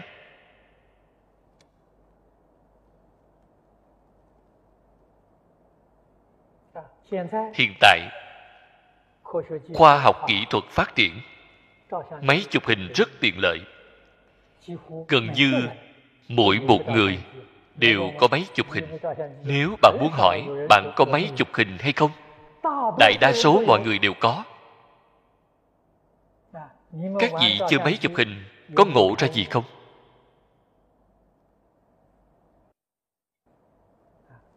các vị chơi máy chụp hình chụp lý tướng. Ấn xuống thì chẳng phải là dính tướng rồi hay sao? Tôi cũng biết chụp hình. Kinh nghiệm chụp hình của tôi rất phong phú đã chụp mấy mươi năm. Tôi không giống như các vị. Khi tôi ấn xuống đóng mở ống kính máy. Tôi liền biết được đó chính là sanh diệt hiện tượng của sanh diệt chỉ là một sát đa. một sát đa đó đi qua. Vĩnh viễn sẽ không có cái sát đa đó nữa. sát đa đó không giống như sát đa trước. không hề có.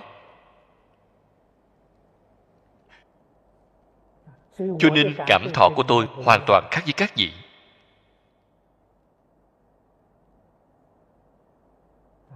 Đây chính là trên kinh kim cang đã nói như lộ diệt như điện điện là ánh chớp. kinh hoa nghiêm đã nói. sát na tế.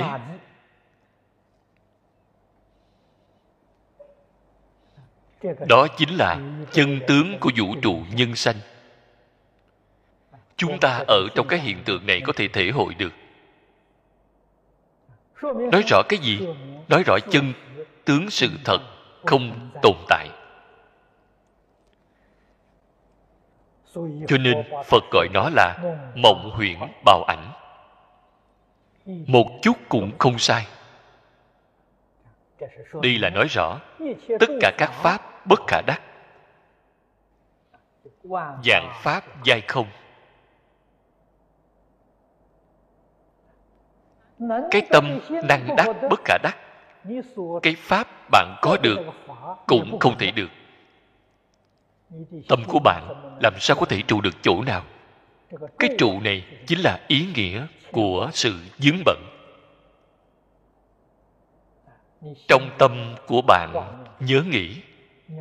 Bạn phải biết đó là giả. Không phải là thật. Cho nên phật nói ra cái chân tướng này vậy chúng ta không nên có chỗ trụ khi nào không có chỗ trụ, chân tâm liền hiện tiền.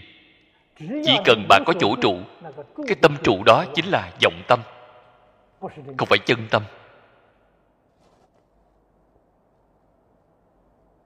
Cách nói này của tôi, các vị có thể nghe hiểu không? Nếu như bạn còn nghe không hiểu, tôi sẽ nói rõ với bạn hơn một chút. Mỗi ngày trong lòng bạn dướng bận. Niệm niệm đều không thể quên đi. Vậy chính là tâm của bạn có chỗ trụ. Người bạn nghĩ tưởng đến, người già luôn nghĩ đến con cháu. Cái tâm đó của bạn dính ở nơi con cháu. Người trẻ một ngày, từ sớm đến tối nghĩ đến tiền, tâm của bạn dính chặt vào tiền. Thật đáng thương. Không biết được năng trụ, sở trụ đều là một mạng không. Bạn xem, bạn ngày ngày bận rộn là gì? Sau khi giác ngộ rồi thì không còn, không để ở trong lòng. Sự thì có hay không? Sự thì có. Tuyệt đối không thể nói bạn chứng được vô trụ rồi, thì bạn không còn quan tâm đến con cháu nữa, không còn quản chúng nữa. Vậy thì bạn hoàn toàn sai lầm. Vẫn là thương chúng, vẫn là quan tâm chúng, vẫn là chăm lo chúng, mà không để trong lòng. Trong lòng thanh tịnh, bình đẳng. Vậy thì đúng. Đó gọi là gì vậy? Lý sự vô ngại, sự sự vô ngại, không có chướng ngại nếu như tâm của bạn có trụ, thì có chướng ngại. Tâm vô trụ thì không có chướng ngại. Cho nên kinh hoa nghiêm là pháp giới không chướng ngại. Pháp giới không chướng ngại gọi là pháp giới nhất chân. Mười pháp giới là có chướng ngại. Pháp giới nhất chân không chướng ngại.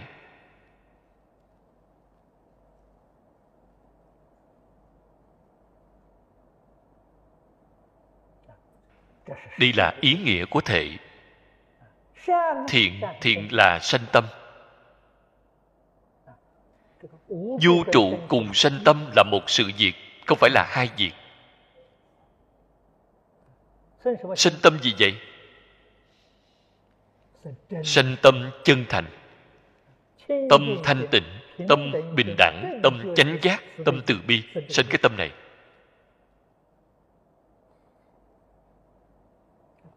Cái tâm này sanh. Từ thọ dụng. Chính là chứng được báo thân phật. Phật thân báo thân. Tha thọ dụng. chính là tùy loại hóa thân tùy cơ nói pháp. Đó gọi là sanh tâm tuy sanh tâm họ tương ưng với vũ trụ. Tuy vô trụ họ tương ưng với sanh tâm. Cho nên vô trụ cùng sanh tâm là một sự việc không phải là hai sự việc. Đây chính là phật bồ tát.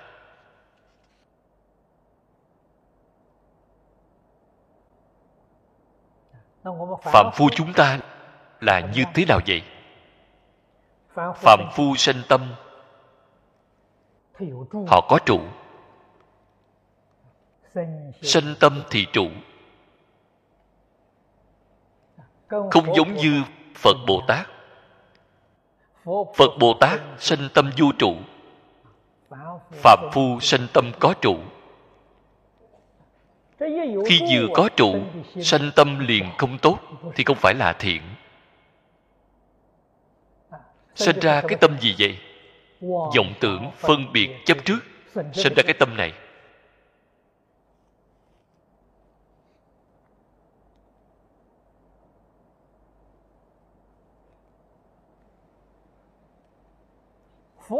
Phật bồ tát sinh ra cái tâm là tâm giới định huệ. Phạm phu sanh tâm là phiền não, vọng tưởng phân biệt chấp trước, sinh ra cái tâm này. Then chốt chính là một cái có trụ, một cái không có trụ. Tâm không trụ là chân tâm.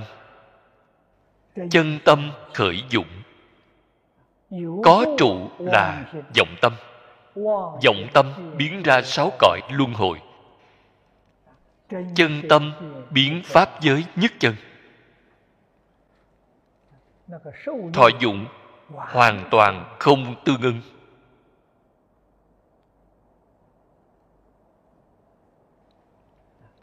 nếu bạn hiểu được rõ ràng đạo lý này rồi bạn ở ngay trong cuộc sống thường ngày liền được tự tại. Ngay trong cuộc sống thường ngày chúng ta có thể thọ dụng không nên chiếm hữu không nên chấp trước bạn có thể thọ dụng. Vì bạn chính là thiện thể. Nếu như bạn ở ngay trong thọ dụng, bạn còn có thể lợi ích tất cả chúng sanh. Bạn là bồ tát. Chính mình chỉ có thọ dụng mà không hề chấp trước, cũng không tích cực đi giúp đỡ tất cả chúng sanh. Tiểu thừa la hán bích chi phật.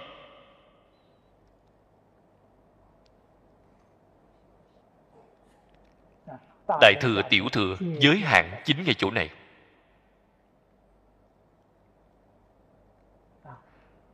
Phật bồ tát xả mình vì người.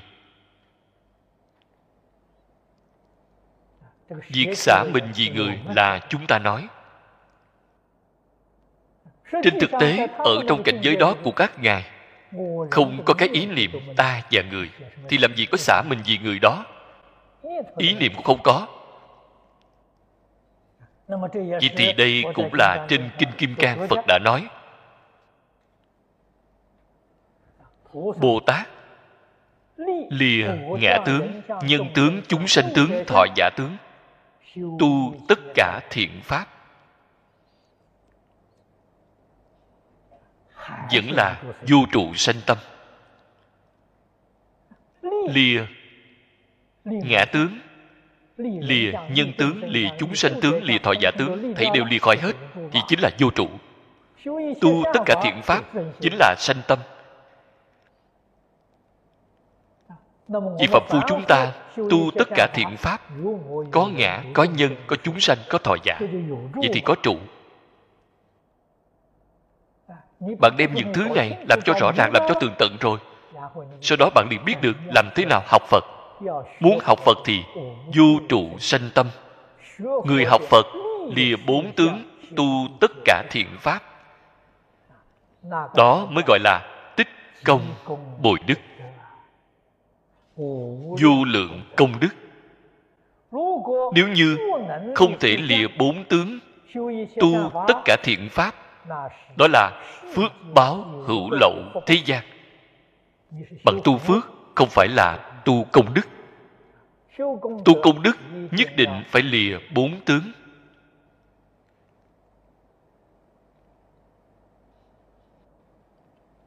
Sự việc này rất khó giảng. Tôi cảm thấy tôi đã giảng được rất rõ ràng. Xem thấy biểu hiện của các vị dường như chưa nghe được tường tận. Thực tế là rất khó hiểu, rất không dễ dàng thể hội. Thế nhưng, nếu không hiểu cho tường tận, hiểu cho thông suốt, thì chúng ta không cách gì thực tiễn ngay trong đời sống. Không thể thực tiễn ngay trong đời sống, kinh này của chúng ta đã giảng uổng công. Tại sao vậy? Không có được thọ dụng.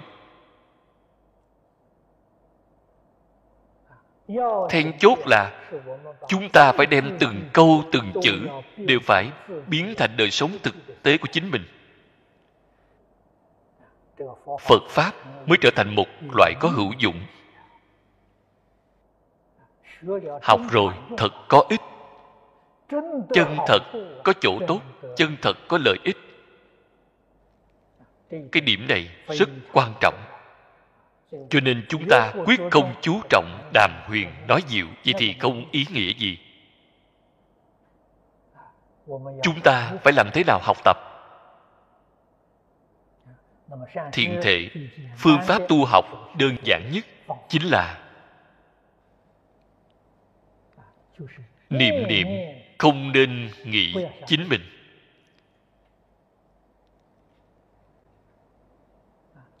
Niệm niệm vì chúng sanh. Hiện tại chúng sanh khổ. Làm thế nào giúp đỡ những chúng sanh khổ nạn này?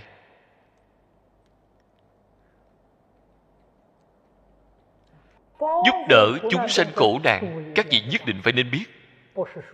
Không phải nói chúng sanh không có ăn. Chúng ta dội vàng đưa chút đồ ăn đến cho họ ăn. Chúng sanh không có đồ mặc dội vàng đưa quần áo đến cho họ mặc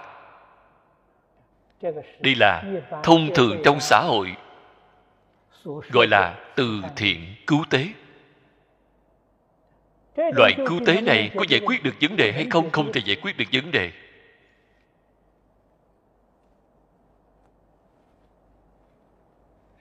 Thích ca mâu ni phật, cả đời có làm qua việc này không? Không hề làm qua. Chúng ta không hề xem thấy trong kinh điển thích ca mâu ni phật vào lúc nào đó đi cứu tế. Không hề xem thấy vì sao không hề xem thấy? Thích ca mâu ni phật mỗi ngày chỉ xin một bát cơm. Chính mình ăn vừa đủ. làm gì có dư để cho người. Có thể thấy được thích ca mâu ni phật cả đời không làm qua những việc này. Thế nhưng ngài có làm sự nghiệp từ thiện cứu tế hay không? ngài làm. Ngài làm được viên mãn làm được triệt để làm được cứu cánh. Giúp đỡ chúng sanh phá mê khai ngộ đó mới chân thật cứu tế.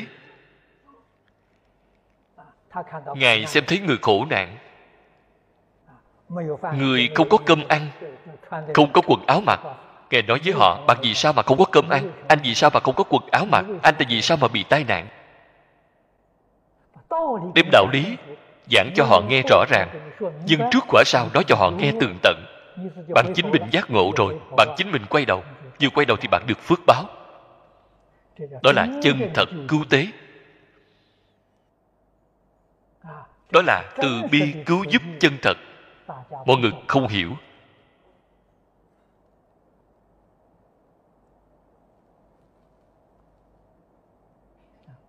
Chúng ta học phật. Đối với tầng đạo lý chân tướng sự thật này, không thể nào xem thường. Nhất định phải tỉ mỉ thể hội cho nên, phật cứu chúng sanh là giúp chúng sanh phá mê khai ngộ. Phật nói với chúng ta, khổ nạn của chúng sanh từ do đâu mà có, do mê mà có. Bởi vì bạn mê hoặc, bạn mới tạo ác nghiệp, bạn tạo ác nghiệp, bạn mới thọ ác báo. Nguyên nhân căn bản ở mê hoặc tất cả phước đức an lạc. Từ do đâu mà có? Từ giác ngộ mà có. Cho nên phật cứu hộ đối với tất cả chúng sanh là từ nơi căn bản mà làm.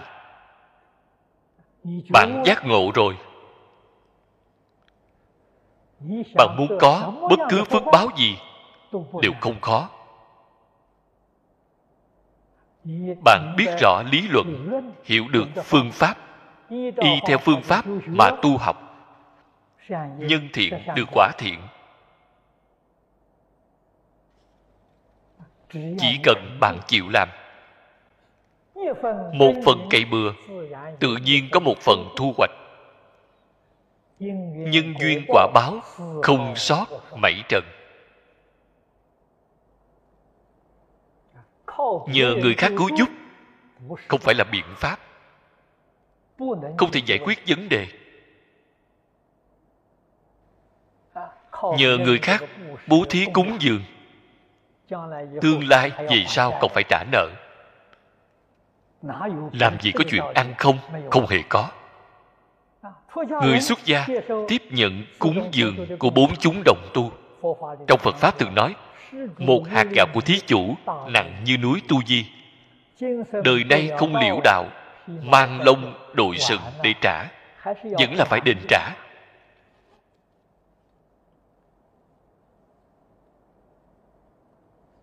Cơm này không dễ ăn. Vẫn là chính mình cày bừa thì tương đối thuận tiện. Nghiệp nhân quả báo trong đây.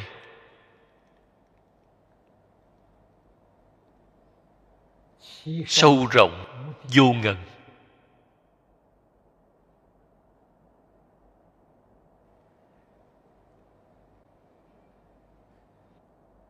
Tình huống sự thật rộng lớn, vô biên.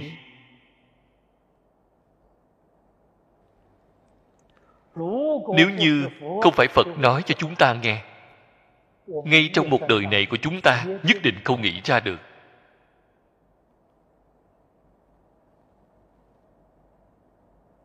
Cho nên, ân đức của phật đối với chúng ta, cha mẹ cũng không thể sánh được với phật. Ân đức của cha mẹ, một đời một kiếp sinh mạng của chúng ta có được nhờ cha mẹ. Ân đức của phật đời đời kiếp kiếp. Vĩnh viễn không có bờ mé. Ai biết được? Người giác ngộ biết được. Cho nên tri ân báo ân. Làm thế nào báo ân? Chỉ có y giáo phụng hành đó mới là chân thật báo ân phật.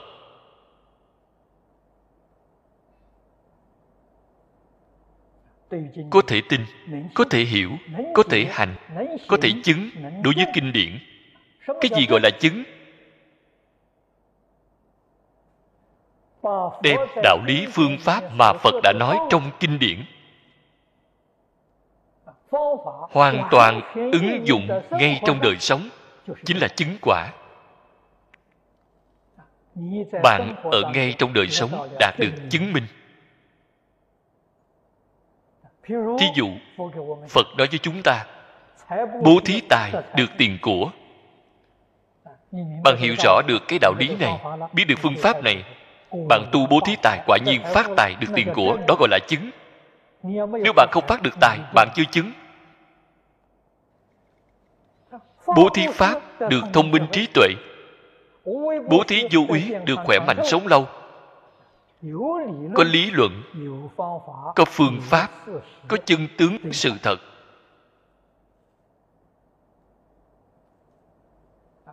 Chúng ta ở ngay trong cuộc sống thường ngày đích thực là có thể đạt được. Đó gọi là chứng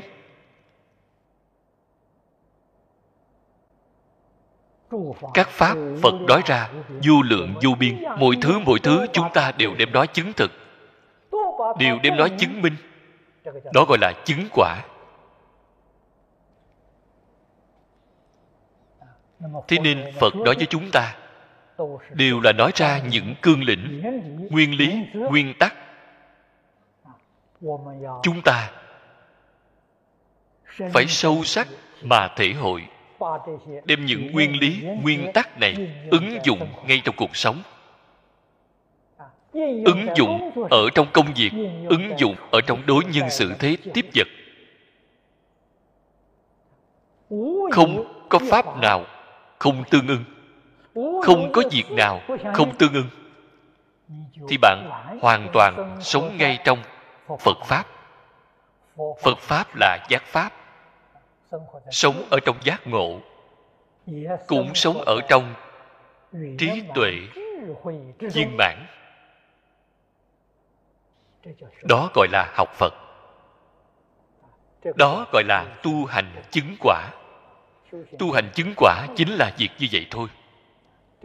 Ở trong đây, quyết không phải là hư huyền, quyết không luống không. Quyết không phải là cao không giới tới. Sâu không thể dò được. Không phải vậy đều là ở ngay trong cuộc sống thường ngày. Nói rõ đều là việc thường ngày trong nhà. Làm gì có chút nào kỳ lạ đâu.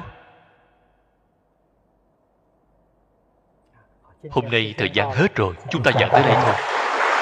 A ni tho 阿弥陀佛。阿弥陀佛。